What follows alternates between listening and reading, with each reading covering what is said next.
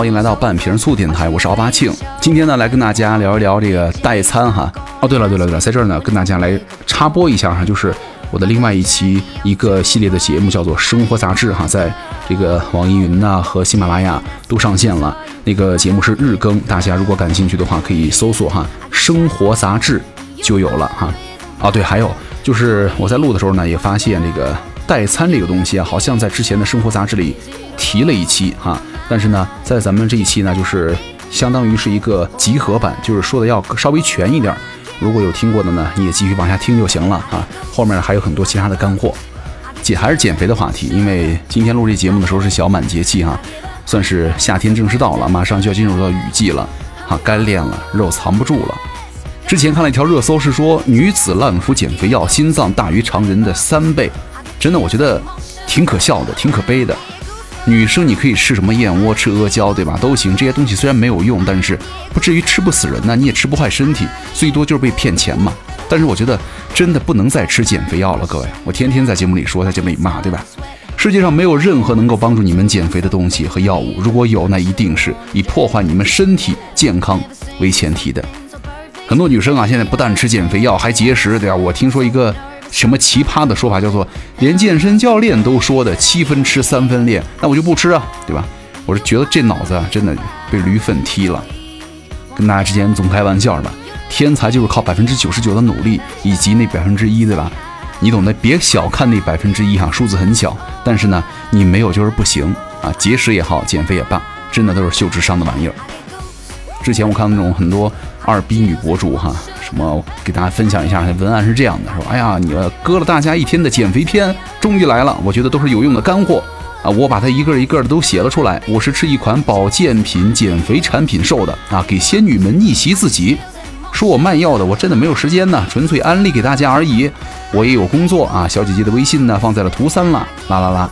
这种二逼天天在骗女生们去买减肥药哈，我觉得遇到这种就直接可以举报了。”这种脑残，我觉得所谓的减肥干货就是什么一天八小时封腰吃代餐哈，肌肉是女生对于自己的执念，男生都不喜欢。女人真是难，社会上被男人迫害，一不小心还得被同行迫害，什么玩意儿啊，对吧？其实我还是蛮讨厌那种走极端去把自己变成那种所谓的美的样子哈，迷恋弯道超车跑捷径的结果都不咋地哈。就如果你体重超标，这儿哈我指的是超标严重，就是一特别胖了。啊，真的，我从来就不相信有人跟我说啊，胖一定是一种美的，那是放屁，胖怎么可能会美？你骗谁呢？就像我有一同事啊，没事，我那同事不听我节目，就吐槽一下，身高一米五多，体重大概得有一百一二十斤吧。去一次健身房，真的拍照得存够了一个月的量，然后呢，每周发几张啊，说自己天天健身锻炼，练的是浑身肥肉啊啊。横肉都不算，横肉还有点紧呢，对吧？而且每次就是跟我来对话的时候说，哎，这还问我，哎，你你你给最近去去锻炼了？健身了吗？他说我我最近天天去啊，哎呀，被教练喊着练着太累了。大妈呀，就您那份体型，真的大概健身教练都不忍心骗你这份钱了，真的。一个胖子可能是美的，但这种美呢，绝对不是源于他的胖，而是源于他对自己的不自卑，是那种对。正义的自信，对吧？也可能是那种性格的阳光，骨子里的天真烂漫。所以说，你即便说是一个人胖，是他是胖子，我们依然可以说他也挺美的，对吧？但胖本身哈，并不美。首先，胖是不健康的，伴随着疾病风险，对吧？代表着自我管理能力和自控能力的低下，意味着你作为一个大活人，运动表现很糟糕，你怎可怎么可能会美啊？能这么说的人啊，要么就是无知透顶，要么就是虚伪的不行，对吧？这儿的胖子就指的是很肥胖那种了哈，这个没有歧视的意思哈，就来跟大家聊一聊。但是啊哈，咱们再回过头来说，那种崇尚快速瘦身法的人也不怎么聪明啊。我觉得你看鼻子啊、双眼皮儿啊，以及很多医美手术啊，对吧？这样的整形手术，它跟这个快速瘦身还不一样。你说整形手术吧，这些是属于你先天是吧，无法改变的一些客观的现状啊，你弄一弄挺好的。你靠抽脂瘦身的人，显然就是不属于这类了。为什么说这类人不聪明呢？是在于这个看似捷径的方法，其实并不是真的捷径，伴随着手术的风险、并发症的风险、术后漫长的康复期，代价也是蛮高的。那你同样花同样的时间和周期去自由健身呢，锻炼，其实效果未必差。而在于另一点呢，过程当中它产生的附加值很高啊，比如说你你的精神面貌、你的意志力、你的体能、你的自我管理能力都会提升，其实你是很赚的，对吧？所以说，就是咱们听众当中哈，女孩子有的时候也挺多的。如果有想抽脂的，或者有抽了脂的也没事儿，注意锻炼，身体健康。如果没抽的，也要健康减肥，不要走那些所谓的捷径，而且不要相信什么狗屁减肥药、节食养生什么的啊，都不好使。有时候我去健身房看啊，也会看到那种体态有点胖，但是呢，那种胖的人很均匀和很扎实的，是壮实，四肢强壮，身体也很厚实，那样挺好的。我不相信那种什么。靠什么代餐呐、节食啊、养生这种针灸减肥那种玩意儿，吃减肥药这些东西，我觉得除了会谋杀人以外，哪怕是浪费了咱们的时间、浪费精力，是吧？那个这个都是不好的。有这功夫，你去研究这个，你不如去研究研究吃屎，对吧？屎不好吃吗？还便宜。那今天我们要聊什么来着？就聊那个代餐是吧？好，咱们来说代餐哈。就刚开始稍微吐槽一下，代餐一种健康的幻觉。刚刚说到了不劳而获的减肥方式，真的不存在。吃饱了再减肥是吧？代餐真的做不到。夏天到了，很多都市丽人呢就把这个减肥提上了紧急日程。但是呢，怕胖又想吃的他们，终究还是管不住自己的嘴呀。没关系啊，消费主义会竭尽全力的满足他们的各种想得美的梦啊。他们又想瘦，又想喝可乐，于是呢，这个世界上有了无糖可乐。他们娇嗲的说：“哎呀，女人是奶茶做的，并坚信无糖奶茶真的喝不胖啊，奶茶是猪猪女孩的命根子。”他们崇尚健康，却拒绝节食减肥，然后呢，并热情地向闺蜜安利一瓶代餐奶昔真的可以代替做一顿饭。他们有没有瘦呢？不重要，至少他们都成了一个个纤细的韭菜，是吧？最近哈，各种各样的代餐奶昔风头正盛，那只要你不是断网的山顶洞人，一定就略有耳闻了。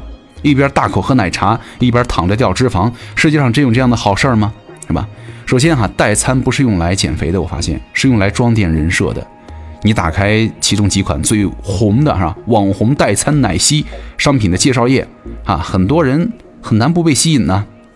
说明书啊，一瓶这玩意儿的营养相当于一杯牛奶加一块牛扒加三十颗菠菜加十一种维生素加四种矿物质，零蔗糖、零热量、低 GI，然后呢不会长肉的健康代糖。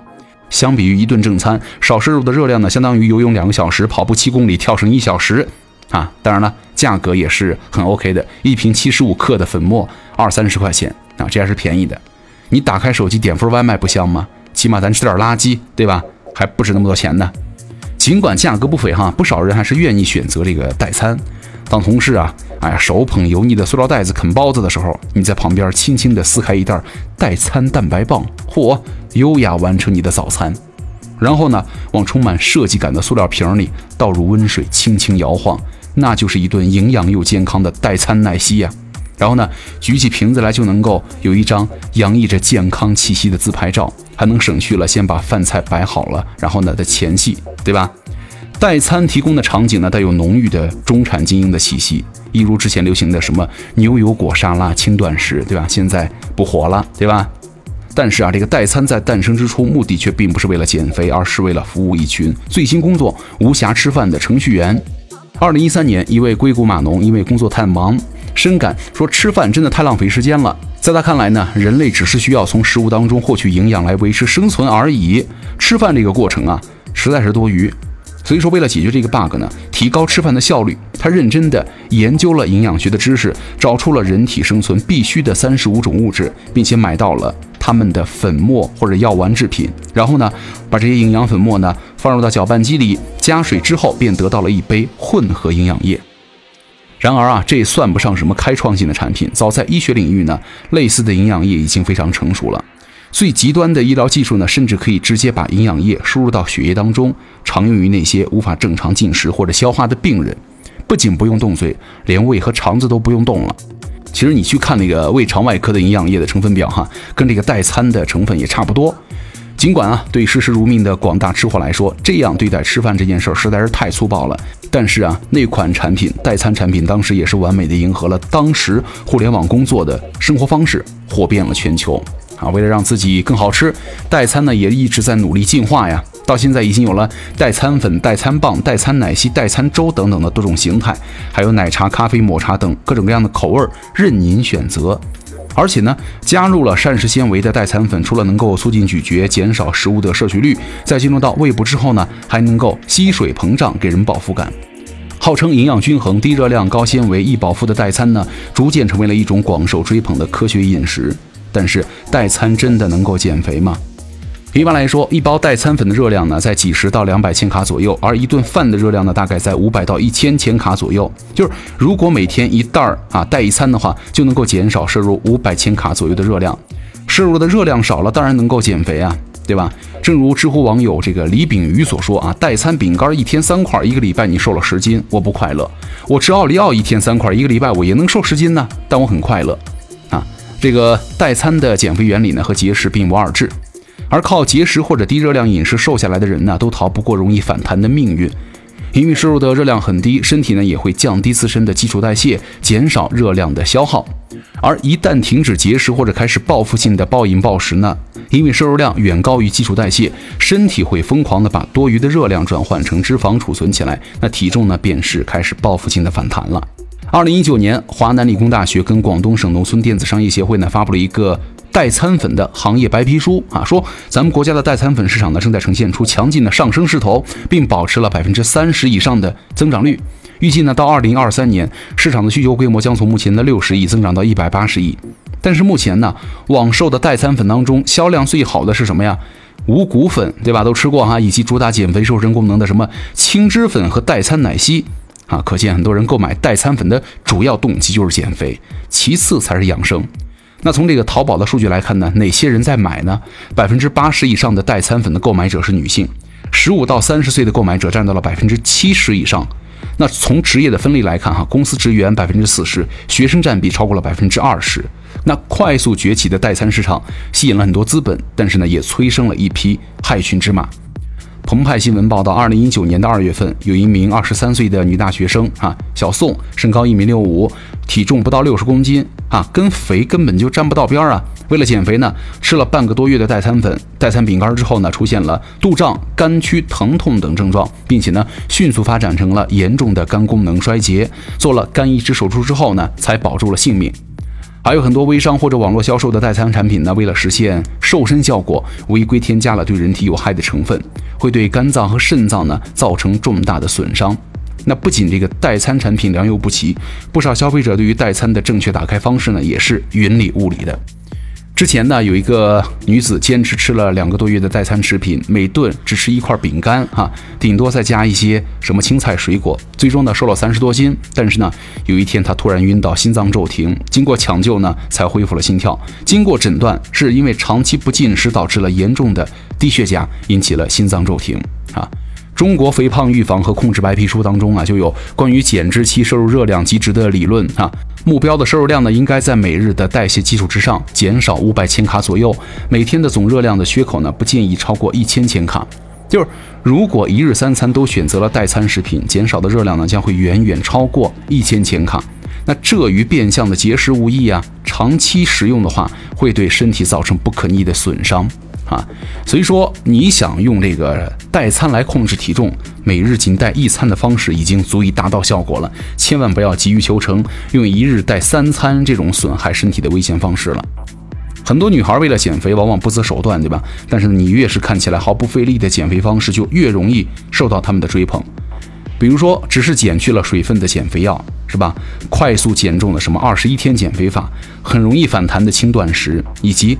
特别下汗，喝一口水就回去的什么暴汗服，都曾经掀起了热潮，满足着很多人躺着变瘦的幻觉。醒醒吧，哥们儿，减肥的真谛就有四个字，是吧？少吃多动。那聊到这儿呢，就跟大家来继续再拓展一点哈。早饭啊，你们的早餐吃够了吗？几乎每个人都知道这么一句话哈：早上要吃好。中午要吃饱，晚上要吃少，那这样分配的三餐才有利于健康。但是，什么叫做早上要吃好呢？吃好是吃多少？那这可能就没有人能够细细的跟你说了啊。那正确的说法就是呢，早餐既要吃好，也要吃够。所谓的吃够呢，就是吃到非常饱、非常满足哈，最好能够占到一日当中的热量和营养素的摄入百分之四十。如果做不到，至少得百分之三十。那可能很多人会，哇，那怎么吃要吃那么多呀？我怎么怎么做到啊？大部分人呢都是习惯早上凑合吃。别说一天的营养素摄入量的百分之四十了，连百分之二十五都到不了。特别是蛋白质的摄入量严重不足。但是如果能够做到早上多吃，吃得好的话，不仅对于身体的活力会有很大的帮助，而且呢有利于减肥瘦身，还有利于控制血糖。之前德国有一项研究哈，他们找来了十六名体重正常的年轻男性作为志愿者，测定了他们的基础代谢的能量消耗，以及计算出一日的总能量消耗。那研究者呢，让这些受试者分别吃高热量和低热量的早餐，每一种连续吃三天，然后呢交换。实验期间呢，三餐的时间分别是早上九点、下午两点、晚上七点，两餐的时间均隔就是五小时，进餐时间是半小时。每天晚上十一点半准时休息，第二天七点准时起床。白天基本坐着，不进行体育锻炼。那所谓的高热量早餐呢，就是摄入的热量值是一天总摄入量的百分之六十九；所谓的低热量早餐呢，就是摄入的热量值呢是一天总摄入量的百分之十一。那午餐的数量都是一样的，摄入的热量值是一天总摄入量的百分之二十。那么两种热量差差异这么大的早餐是什么营养素构成呢？他们做了一个基础餐，其中呢高能量的餐含能量大约一千千卡，其中百分之四十九来自于碳水，百分之十蛋白质，百分之四十一来自于脂肪。那低能量餐呢，大概是能量两百五十千卡，其中百分之四十九来自于碳水，百分之十九是蛋白质，百分之三十二是脂肪。因为每个受试者的基础代谢的能量不一样嘛，对吧？如果有人需要更多的能量，那就在基础餐当中呢加一些麦芽糖糊精啊来补足。然后呢？测定结果发现，虽然一天的食物的内容和总热量是完全相同的，只是早晚的比例变了，但是呢，效果差异很大。研究人员呢提供了四个结果：第一，葡萄糖代谢，就是在吃高热量早餐和低热量的晚餐的时候呢，晚餐后的餐后血糖和胰岛素水平呢要比早餐分别升高了百分之十七和百分之十五；在吃低热量早餐和高热量晚餐的时候呢，分别高达百分之四十四和百分之四十。换句话说哈，就算是吃的东西一样，放在晚餐吃和放在早餐吃相比呢，总会引起更大的血糖和胰岛素的波幅震动。那这是人体昼夜节律的一种反应。那在其他的研究当中呢，也有类似的结果哈。长期过高的血糖和胰岛素的上升，都会促进人体的衰老。这就是很多人耳熟能详的“晚餐过量令人衰老”的说法的基础理论之一。第二个就是饱感和食欲了。那么从饥饿感的评分来说呢，高热量早餐的时候呢，午餐前和晚餐的饥饿感都要低于低热量早餐的时候，但是呢，晚上临睡之前的饥饿感略高一点。那从食欲的评分来说，研究显示，不管是在两点吃午餐还是七点吃晚餐之前，都是高热量早餐的时候食欲更低一点，而睡前的食欲呢没有显著的差异，特别是晚餐的时候呢，对于甜食的食欲，高热量早餐明显要低一些。第三个就是能耗水平的变化。高热量早餐呢，引起了餐后的持续高能状态，比如说静息能量消耗，对吧？直到餐后的五个小时依然高达空腹状态的两倍。而这个低热量早餐呢，引起的消耗值啊，上升幅度只有高热量早餐的一半，而且两个小时就回落到了餐前水平。显而易见，吃高热量早餐会产生较大的食物热效应，而且呢，持续的时间非常长。这对于减肥来说是件好事儿啊。其实啊，换句话说，就是吃高热量早餐反而能够额外的多消耗热量，在一天的总热量摄入不变的情况之下呢，更不容易发胖。其实啊，研究者就认为了，多吃早餐的时候呢，食物引起的热效应更大，一天当中消耗的能量更多，饱腹感也更强，而且更有利于夜间的良好睡眠啊。所以说，早餐吃好点儿，多吃点儿，对吧？之前呢，看到一项研究也证明了。早上多吃，晚上少吃，一天的饮食热量是四比四比二，对吧？这样的三餐饮食分配呢，要比一天吃五六餐的方法更有利于控制血糖的稳定了。那尽管现在有了各种各样的电器，对吧？人们可以过黑白颠倒的生活，但是呢，千万年进化形成的人体的昼夜节律并没有发生变化，不顺应昼夜节律进食就会促进发胖和肥胖。相关的研究证据呢，已经积累了很多了，既有动物实验，也有人体实验，对吧？比如说有研究发现，同样的食物在早上吃和晚上吃相比呢，晚上吃的时候血糖反应更高，胰岛素更敏感，然后呢，这当然就容易促进发胖了啊。所以说，在一天的总热量摄取相同的情况之下呢，早餐多吃点儿啊，哪怕你吃油点儿啊，也是非常有利于预防肥胖的，对控制血糖也是有好处的。如果你有真的什么真心喜欢吃又高热量的东西，还是放在早上吃比较好。早上不用担心热量过高啊过低，是吧？只需要蛋白质含量充足，维生素矿物质含量丰富，吃到满足都没有问题。只要相应的减少晚餐的量，弥补一下早餐吃过的份额就行了。所以说，听到这儿，大家可以反思一下，你们的早餐吃够了吗？最重要的是吃啊，吃什么很重要，不要去吃那些减肥药了，好吗，各位？好，那各位有什么感兴趣的选题呢？也可以去搜索我的微博哈，奥巴庆就 OK 了。那咱们这期节目就这样了，我是奥巴庆，咱们下期见了，拜拜。夏天，夏天，夏天来了，花儿，花儿全都开了，一起去野外吧，带上音乐和亲爱的，快些，快些，夏天的脚步，热烈又轻盈，就像我的心。蜜蜂，蜜蜂，好久没见。蝴蝶，蝴蝶，飞